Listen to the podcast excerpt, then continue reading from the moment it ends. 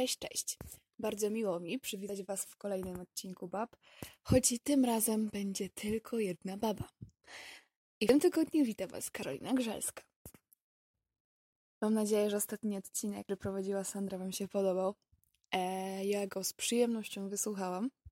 E, no i jako, że mamy specyficzny czas kwarantanny, tak naprawdę to już izolacji powinniśmy mówić, bo kwarantanna te 40 dni skończyły się jakieś 40 dni temu, tak na oko.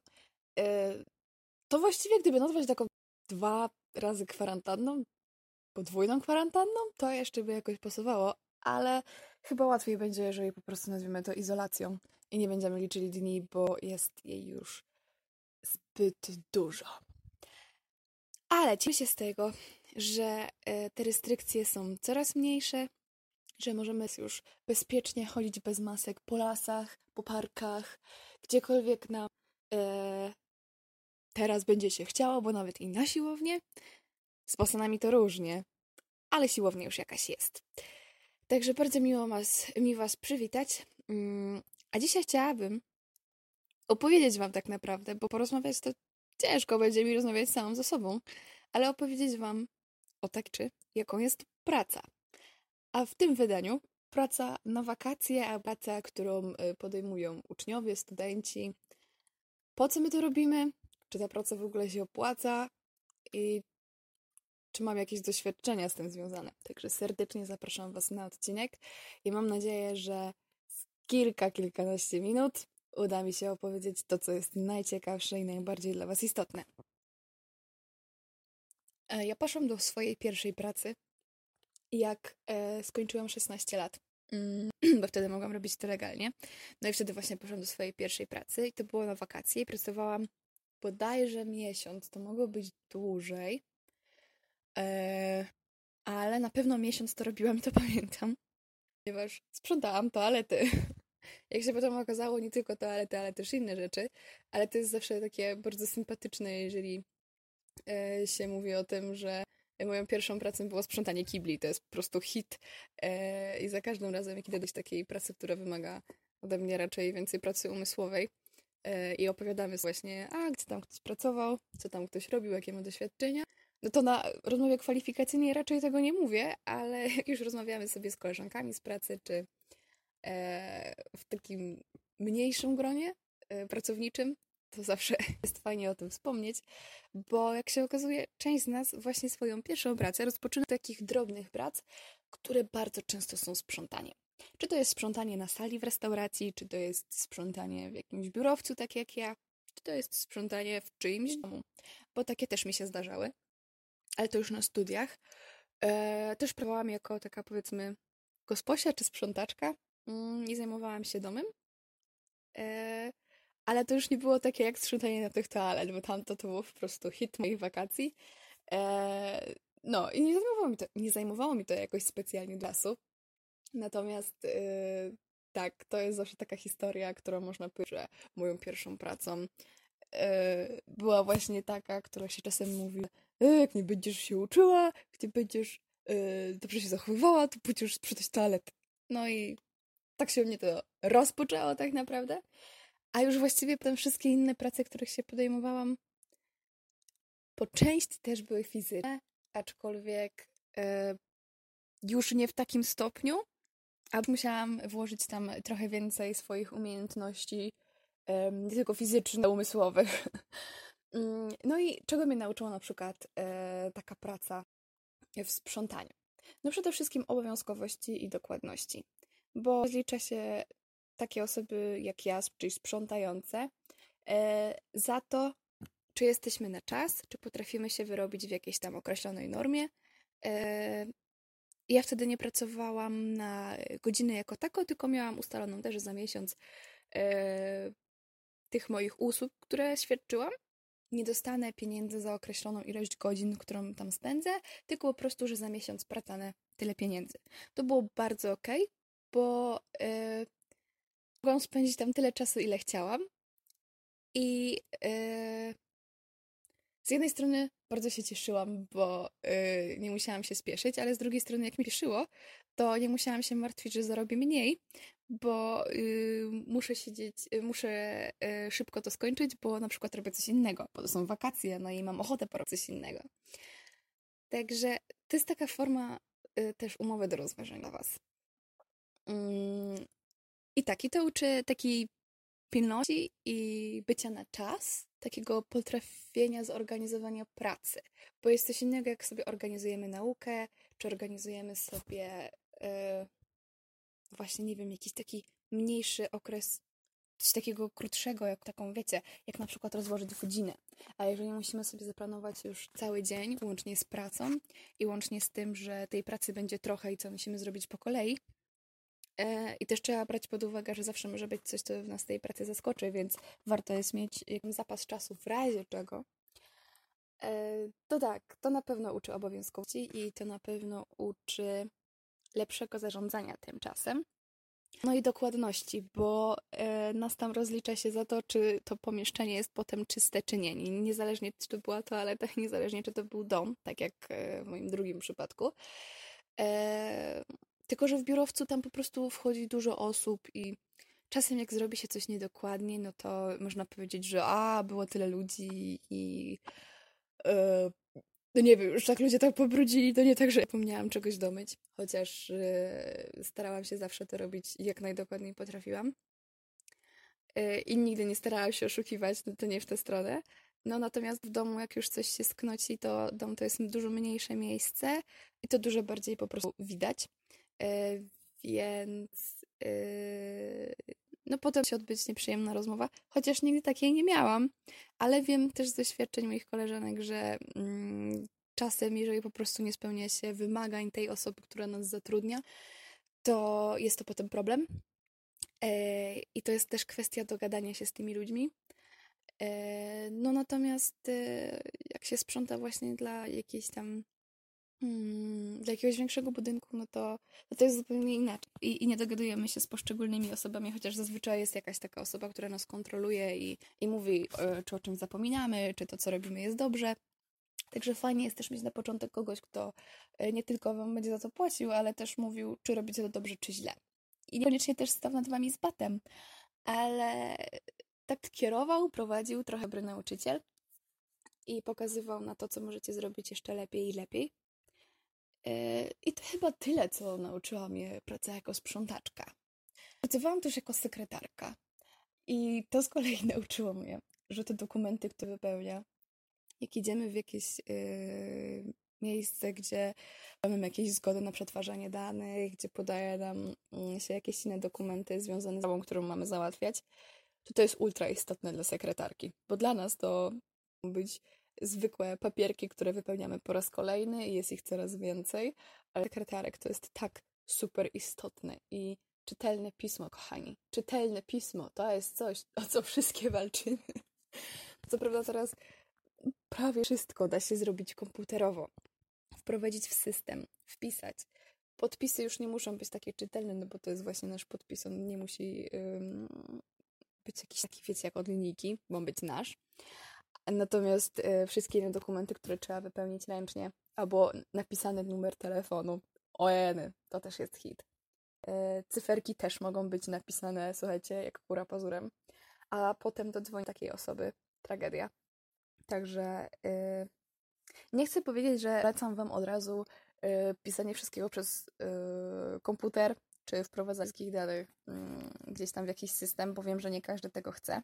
Natomiast jeżeli macie taką możliwość i nie macie wobec tego żadnych obiekcji, to ja polecam, bo to dużo, dużo ułatwia pracę sekretarki i ułatwia jej życie, bo sekretarka nie tylko siedzi i e, rozmawia z wami na wstępie, ale ona ma strasznie dużo pracy, takiej innej papierkowej, której nie widać e, i której pewnie nigdy nie zauważy szef i której pewnie nigdy nie zauważy y, też klient, ale którą zauważą inne sekretarki i którą y, zauważą y, te osoby, które sekretarki nadzorują. To zazwyczaj jest jedna tam z grupy. W sumie jeden powinnam powiedzieć, bo sekretarki to nie tylko kobiety, chociaż jeżeli mówić o mężczyznach, to powinno się mówić, są sekretarze.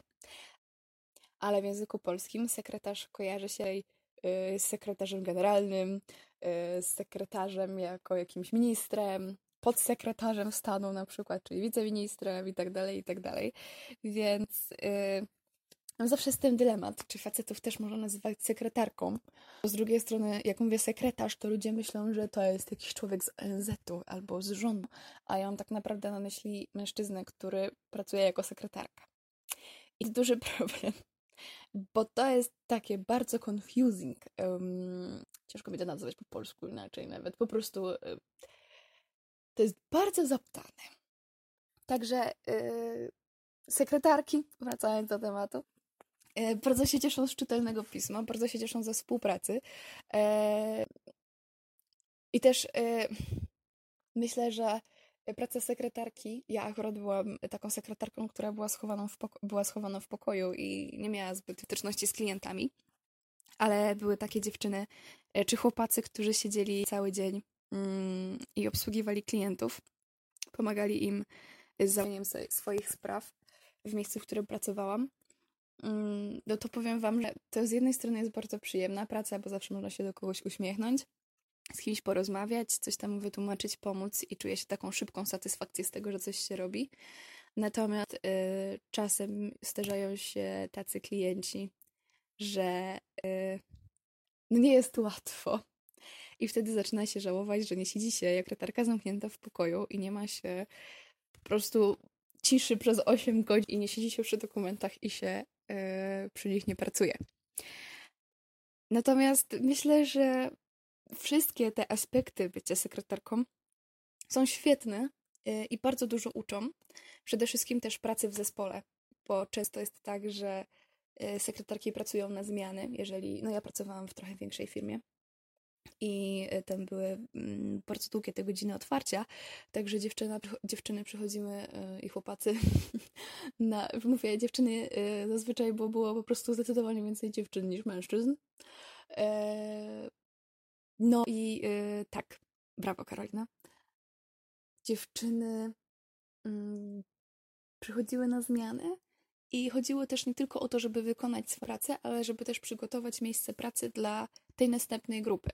I jasne, można wykonać tylko swoje te minimalne obowiązki, czyli robić to, co jest na bieżąco, no ale to było dość, może nie, że niemile widziane, ale to słabo świadczyło o człowieku, jeżeli po prostu wykonał te swoje obowiązki i nie zadbał o to, żeby jeżeli ktoś przyjdzie, a na przykład już rano było wiadomo o jakimś problemie, żeby on się o tym dowiadywał na wstępie, albo dowiadywał się, że wszystko musi sobie ogarnąć, bo osoba, którą właśnie będzie zastępował, czy w której miejsce wchodzi, e, nie przygotowała tego dla niego. I nie mówię, że to trzeba było pisać jakieś wielkie instrukcje obsługi, ale mm, takie zwyczajne zatroszczenie się o tą miłość pracy, bo tu już nawet nie chodzi o to, żeby być dla kogoś super miłym albo się komuś podlizywać, kto przychodzi na inną zmianę, ale po prostu, żeby ta praca też lepiej szła, żeby wiadomo, że każdy, kto wchodzi w miejsce, gdzie była jakaś awaria, czy zmienił się jakiś system nagle, będzie potrzebowała tej chwili, żeby tą sprawę nową ogarnąć, żeby zobaczyć, jak to będzie działało teraz. Y, I potrzebuje takiej wolniejszej chwili, i ta wydajność pracy będzie niższa. I jeżeli przygotujemy mu to miejsce pracy, to po prostu będzie to dla niego też bardziej miłe i szybciej prawdopodobnie wdroży się w to, y, jak wygląda ta nowa sytuacja. Dlatego myślę, że praca sekretarki właśnie bardzo nauczyła mnie pracy w grupie mimo że dużo częściej w grupach pracowałam, mm, czy na studiach, czy e, w liceum jeszcze.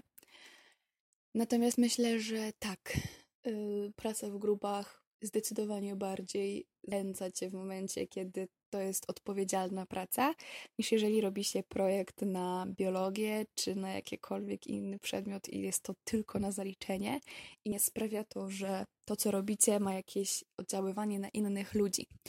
Bo się może wydawać, że no tak, nie na innych ludzi, ale my tą prezentację robimy, żeby kogoś wyedukować.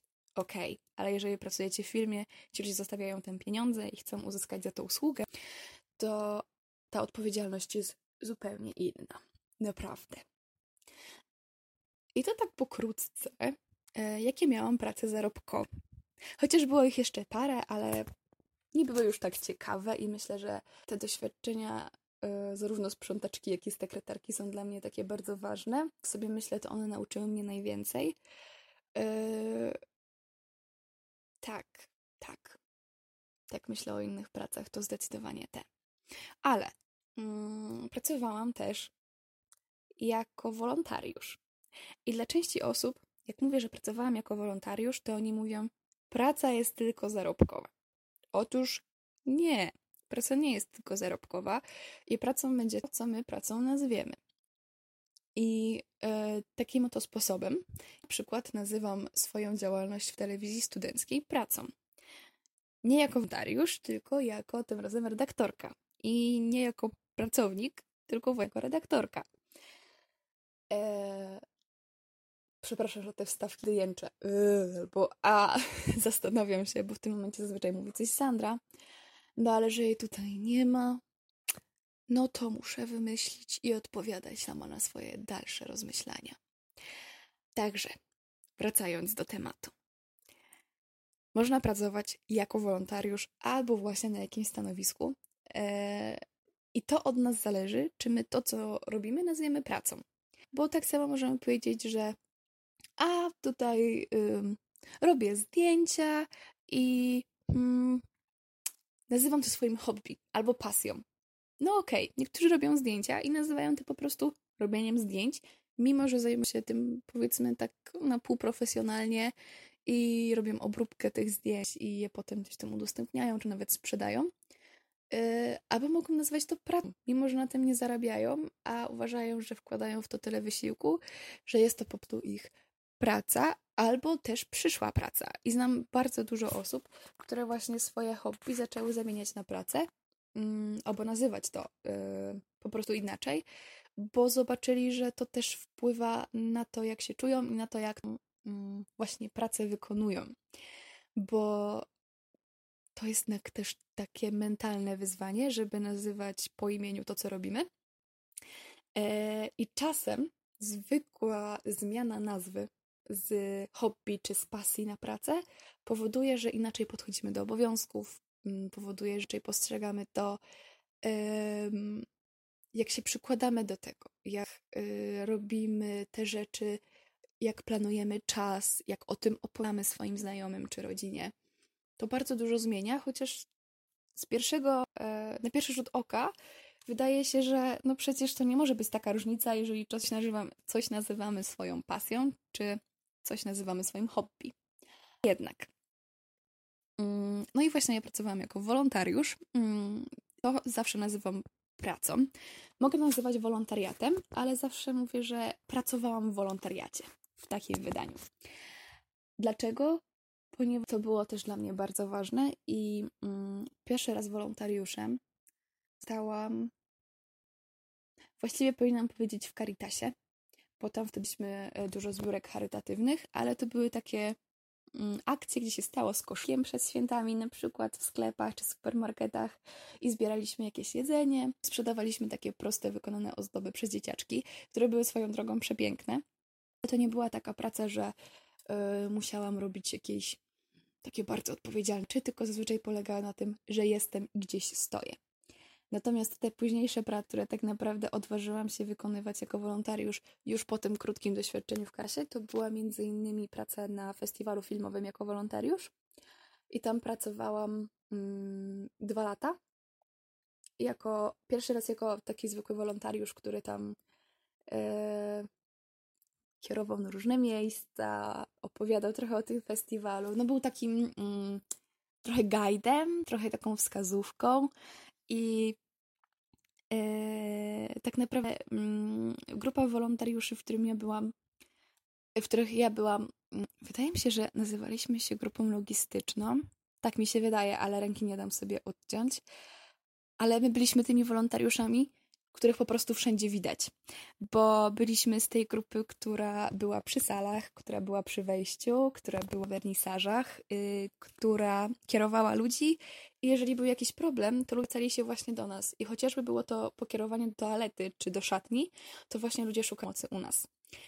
I z jednej strony wydawać się to może yy, mało atrakcyjne mówić ludziom, gdzie jest szatnia czy gdzie jest toaleta, ale z drugiej strony, jeżeli oni przychodzą na festiwal filmowy po to, żeby oglądać filmy, to takie podstawowe rzeczy są dla nich najmniej istotne i oni nie potrzebują jakiegoś swojego osobistego przewodnika, tylko potrzebują zorientowanej osoby. Że układ operynowy w Bydgoszczy mam w kieszeni, łącznie ze wszystkimi piętrami wyżej e, i wszystkimi pomieszczeniami dla e, personelu, ponieważ musieliśmy znać ten rozkład. Był on bardzo pomocny w kierowaniu ludzi. E, uczyliśmy się, no może nie tak na cały tydzień, ale z dnia na dzień uczyliśmy się rozkładu dnia, jakie są konferencje, w jakich salach, kto tam będzie mówił, e, jakie filmy są wyświetlane, o której godzinie. Zawsze musieliśmy być zorientowani, czy sala jest dobrze przygotowana, czy ta sala jest czysta, czy będą goście na panel, w którym dyskusja. E, I jacy to będą goście? Czy ten gość ma tłumacza? I naszym zadaniem nie było organizowanie tych wszystkich rzeczy, tylko upewnienie się, że one się odbędą i poinformowanie o tym ludzi. E, I z jednej strony ta, był ten festiwal na tyle zabawny, na tyle śmieszny, na tyle była ta luźna atmosfera. Mieliśmy też e, bardzo dużo możliwości jako wolontariusze, bo mogliśmy wchodzić na sale projekcyjne, mogliśmy rozmawiać sobie z tymi wszystkimi ludźmi, e, twórcami filmów za kulisami. Mogliśmy spędzić czas z twórcami festiwalu. No to jest niesamowite przeżycie. Mieliśmy też wstęp do tych stref VIP, chociaż nie powinno tam być mm, jako tak cały czas. Jeżeli czegoś potrzebowaliśmy, czy musieliśmy kogoś poinformować, to mogliśmy tam wejść i nie musieli się obawiać tego, że e, ktoś nas stamtąd szybko wyprosi. Po prostu załatwialiśmy swoje sprawy tam, gdzie musieliśmy i stamtąd wychodziliśmy. I tak wspominam tą pracę bardzo dobrze. Świetny zespół, świetne kierownictwo. E, co prawda rozmowa kwalifikacyjna na to była dość stresująca, ale też trochę zabawna, bo nie znano mnie chyba o żadną konkretną rzecz związaną z festiwalem. Oprócz tego chyba, co chciałabym na nim robić. I powiedziałam oczywiście, że oglądać filmy i być wolontariuszem. to ich dość rozbawiło. Eee, tak, to, że to była ta jedna praca, która mi pokazała, że praca może być fajna, a już w ogóle wolontariat może być na bardzo wysokim poziomie i ludzie tam przychodzą nie tylko, żeby się pobawić ze sobą i być wolontariuszami, ale żeby tworzyć jakiś większy projekt. I to było świetne, bo przyjeżdżali ludzie z całej Polski, ze szkół filmowych, przyjeżdżali do nas y, z taką myślą, że będą częścią tego festiwalu i że przyczynią się do takiej małej cegiełki e, w polskiej sztuce, w polskiej kulturze. Świetne, po prostu uczucie niesamowite. No i też wiele zabawnych sytuacji, które czasem prowokowaliśmy sami, albo czasem, które wydarzały się nam tak po prostu. E, albo na przykład, oj, kochałam Amerykanów, którzy y, pytali się o różne rzeczy, bo oni zazwyczaj nie robią tak prosto. Na przykład pytając się o toaletę, czy pytając się, czy widzieliśmy e, współtwór współtwórcę filmu, tylko y, podają takie zabawne opisy tego, co mm, chcą zrobić, czy tego człowieka, którego mamy dla niego znaleźć. No, cudowne sytuacje, naprawdę i wydaje mi się, że przez ten kontakt z tymi ludźmi ten festiwal był jeszcze lepszy. Eee, tak, i byłam jeszcze wolontariuszem mm, tak całorocznie, bo te festiwale trwały przez tydzień, więc tydzień miałam trochę wyłączony z życia. Aha, i jeszcze w pierwszym roku byłam takim zwykłym wolontariuszem, natomiast w drugim roku byłam już szefową sali, e, co znało, że zajmowałam się całą zmianą i pomagałam tym nowym dziewczynom odnaleźć się w sytuacji, bo akurat w moim zespole były same dziewczyny, dlatego tak mówię.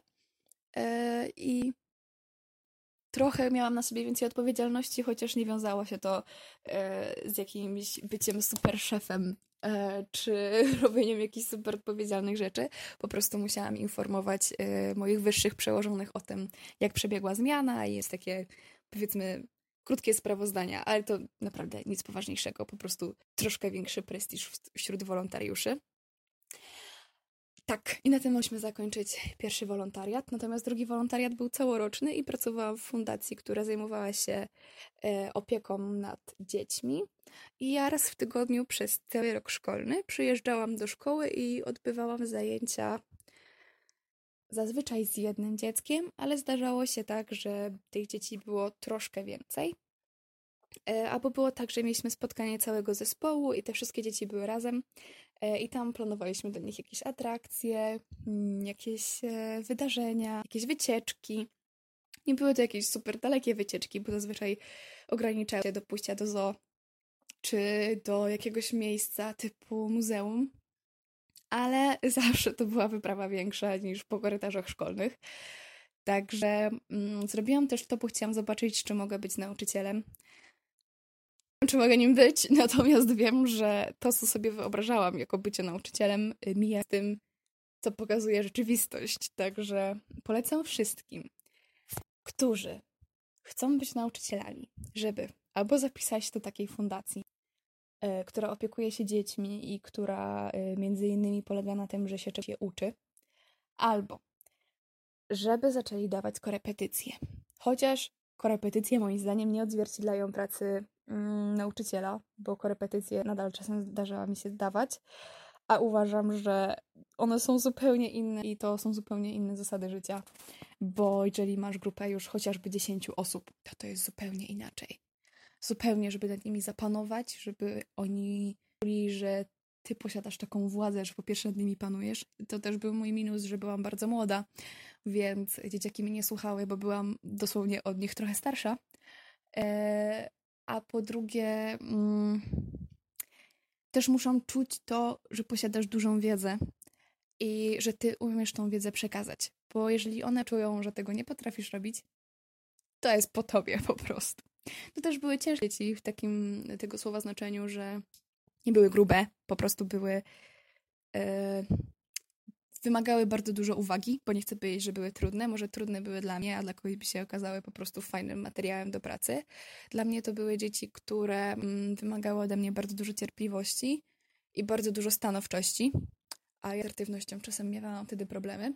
Także nauczyły mnie walki o swoje własne właśnie w takim wydaniu starszy, młodszy. E, I też branie odpowiedzialności za nie. To zdecydowanie nauczyła mnie ta fundacja. No i e, byłam tam też dlatego, że chciałam właśnie zobaczyć, czy ta praca nauczyciela jest dla mnie, a to swoją drogą polecili mi moi znajomi, e, którzy powiedzieli, że no fajnie, że chcesz być nauczycielem, ale wiesz, że to jest trudna praca. Ja mówię, wiem, że jest trudna, ale jest fajna. Oni powiedzieli, no dobra, bo jak mówisz to w szkole, na przykład, e, że chcesz być nauczycielem, i robisz jakąś prezentację i twoja klasa cię słucha, to to jest wspaniałe.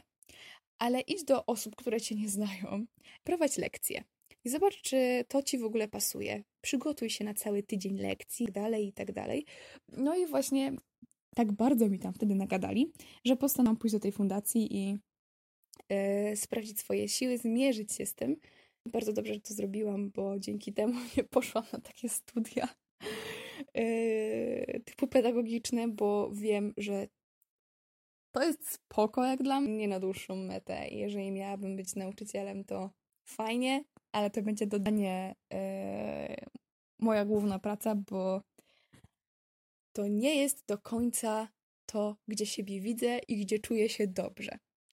I też praca nauczyciela zabiera ultra dużo siły. Uwierzcie mi, że mm, można mówić, że nauczyciele pracują trochę mniej, ale z drugiej strony yy, oni wkładają, przynajmniej ja wkładałam, może tak, bardzo dużo pracy poza szkołą, po to, żeby yy, sprawić, że to chociaż godzina naszej nauki w szkole będzie bardziej efektywna. Yy, no i też ja nie mam doświadczenia, więc no mi to zabierało dużo więcej czasu, pochłaniało dużo więcej czasu niż pewnie nauczycielowi, który jest po jakichś kursach, po studiach i ma jakieś doświadczenie. Natomiast yy, myślę, że należy też docenić tą pracę nauczyciela poza szkołą. I ja wiem, że to nie jest yy, żadne usprawiedliwienie, bo no, każdy pracuje też poza swoją pracą w jakimś tam stopniu, próbując się doszkolić, czy yy, spełniając jakieś obowiązki, które nie są przewidziane w czasie pracy. Jakieś tam, wiecie, nawet może drobne rzeczy, ale myślę, że dużo osób, nie wiem, odbiera telefony po pracy, czy rozmawia, czy wysyłam maile chociażby. I ja nie, nie próbuję usprawiedliwić tu nauczycieli, że o, oni mają ciężko, czy ciężej niż inni pracujący. Natomiast y, po tych doświadczeniach, które mam, wiem, że ta praca jest po prostu bardzo wymagająca i psychicznie, ponieważ czasem mm, dzieciaki przychodzą z problemami niekoniecznie związanymi ze szkołą i y, chcą o nich porozmawiać. I to obciąża psychicznie, bo daje taką świadomość, że jesteś teraz za to dziecko odpowiedzialna. Mm, no i po drugie, właśnie, jeżeli chcesz być dobrym nauczycielem, to też wymaga to dużo pracy. Po prostu, żeby powycinanie jakiejś rzeczy, czy przygotowanie, żeby dziecko to samo powycinało w jakiś kreatywny sposób, to zajmuje czasu. Niekoniecznie środków, niekoniecznie pieniędzy, ale zajmuje czasu. I to jest piękne i uważam, że ta praca jest w ogóle jedną z najpiękniejszych na świecie. Bardzo trudna. Eee, no i tak, przez te o mało, już tyle minut przeprowadziłam Was przez moje doświadczenia z pracą. E, I jakbym chciała to podsumować, to powiedzieć tylko, że bardzo pracę polecam. Czy to miała być by praca tylko na wakacje i miała być to mm, praca jako kelnerka czy kelner, czy jako ktoś, kto rozdaje ulotki, czy jako ktoś, kto nakłada lody, czy jako sprzątaczka, czy może praca na cały rok, gdzie będziecie robili jakieś mniejsze obowiązki, czy może już jakaś praca zarobkowa, gdzie będą te obowiązki zdecydowanie większe. Albo właśnie w jakiejś fundacji, gdzie będziecie po prostu sprawdzać, czy to, co studiujecie, czy to, co robicie, yy, pokrywa się z tym, jak sobie tą pracę wyobrażaliście. Ja pracę serdecznie polecam. Eee, I nie chcę brzmieć jak komunistka, która mówi, że praca wyzwala, praca jest świetna, ale chcę Wam powiedzieć, że samo doświadczenie pracy wygląda świetnie w CV eee, i pracodawcy naprawdę na to patrzą. Eee, naprawdę pytają się o na przykład zakres obowiązków, które wykonywaliśmy we wcześniejszych pracach. I bardzo, bardzo polecam zahaczenie się gdziekolwiek i przepracowanie chociażby miesiąca, żeby zobaczyć, jak wygląda praca, żeby zobaczyć, jak trzeba się do niej przygotowywać i żeby poczuć ten taki, no może niekoniecznie nacisk, ale zbiór odpowiedzialności, jaką na siebie bierzemy. I na sam koniec chciałabym Wam polecić coś. Ehm, no i właśnie, nie wiem jak to do końca powiedzieć, bo e, to nie jest do końca polecenie, a raczej moja prośba do Was, ponieważ zbliżają się wakacje i pewnie część z nas gdzieś wyjedzie albo będzie przebywać w miejscach poza domem. E, I nie chcę być złym prorokiem, ale wszędzie dzieją się wypadki. E, jest jeden sposób, który może Wam trochę pomóc w razie, gdyby coś złego miało się stać. I jest to mm, wpisanie przed numery Waszych telefonów e, osób, które chcecie, żeby były poinformowane o waszym wypadku, stanie zdrowia. E, czyli na przykład możecie wpisać to przed telefonem numeru mamy, czy, e, czy w ogóle nazwą, bo nie przed y, samym numerem telefonu, ale przed nazwą kontaktu, który chcecie, żeby był poinformowany. Trzy litery ICE. I to jest angielski skrót In Case of Emergency. I w takim wypadku, e, jeżeli macie telefon, który nie jest zablokowany hasłem czy jakimś innym kodem. E, jeżeli będziecie mieli wypadek i nie będzie tam nikogo z Waszych znajomych czy nikogo bliskiego, ratownik może odblokować Wasz telefon i może poszukać takiego numeru, wpisując właśnie te pierwsze trzy litery ICE, i wtedy wyświetlą mu się te pierwsze trzy litery ICE i nazwy, które macie tam napisane. I niezależnie, czy napiszecie tam mamusia, braciszek, yy, ziomek, czy nie wiem, yy, jakiekolwiek imię, czy jakikolwiek pseudonim, yy, ratownik będzie wiedział, że może tam zadzwonić i będzie to osoba, którą ma poinformować o waszym wypadku, czy aktualnym stanie zdrowia.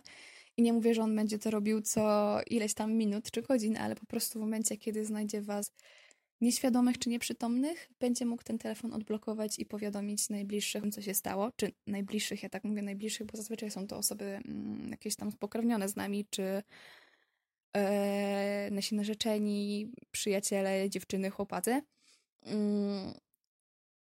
I wtedy ten ratownik może po prostu taki numer wybrać i niezależnie co tam będzie napisane po drugiej, e, po tej frazie krótkiej ICE, on po prostu poinformuje tą osobę, mm, co się stało, kim jest, e, co się stało i dlaczego dzwoni pod ten numer. Fajnie, gdybyście uprzedzili tych ludzi, że e, wpisujecie e, CE przed nazwy ich w kontaktach, ponieważ nie wiemy, że coś się stanie, ale gdyby coś się stało, to żeby oni nie byli zaskoczeni. I myślę, że to jest też to. Brawo, Karolina, za układanie zdań. Uważam też, że to jest świetna opcja, żeby to rozprzestrzeniać i mówić o tym jak najwięcej ilości osób, bo mm, to po prostu ułatwia. Ja wiem, że dużo ma teraz hasła na telefony, y, ale jeszcze są no, tacy ludzie jak ja, hasła na telefon nie mają i zawsze można ten telefon odblokować i szukać tego numeru, powiadomić swoich bliskich, żeby się nie martwili. I w momencie, wiecie, kiedy jesteśmy na przykład na jakimś wyjeździe i nie wracamy do schroniska, albo bardzo długo nie odzywamy się do domu, yy, bo na przykład leżeli nieprzytomni w szpitalu, yy, to rodzina może zostać poinformowana, a jeżeli nie mieli naszych danych, yy, telefon będzie zablokowany, to powiadomienie kogokolwiek bliskiego będzie bardzo trudne. Tak, także to jest taka mała rzecz, którą możecie zrobić na wakacje i to jest moje polecanie na dzisiaj. Taka, taki może raczej apel społeczny, żebyśmy to ICE wpisywali chociaż przed jeden numer eee, jakiejś osoby, która e, no, odbierze ten telefon, ale też która będzie taką osobą zaufaną Y, do której możemy zadzwonić. Ja polecam zawsze, żeby wpisywać jakąś swoją osobę z rodziny, e, bo rodzina też może poinformować przyjaciół, znajomych itd., tak itd., tak a jeżeli wpiszemy znajomych, no to po prostu zależy od sytuacji, ale uważam, że e, fajnie jest pisać rodzinę, bo to mm, dużo zmniejsza ilość problemów występujących później. Także ICE, in case of emergency, wpisujecie i, i czuję się bezpiecznie. Bardzo Wam dziękuję za dzisiaj. Trochę się nagadałam. Mam nadzieję, że posłuchaliście chociaż części. I do zobaczenia już niedługo.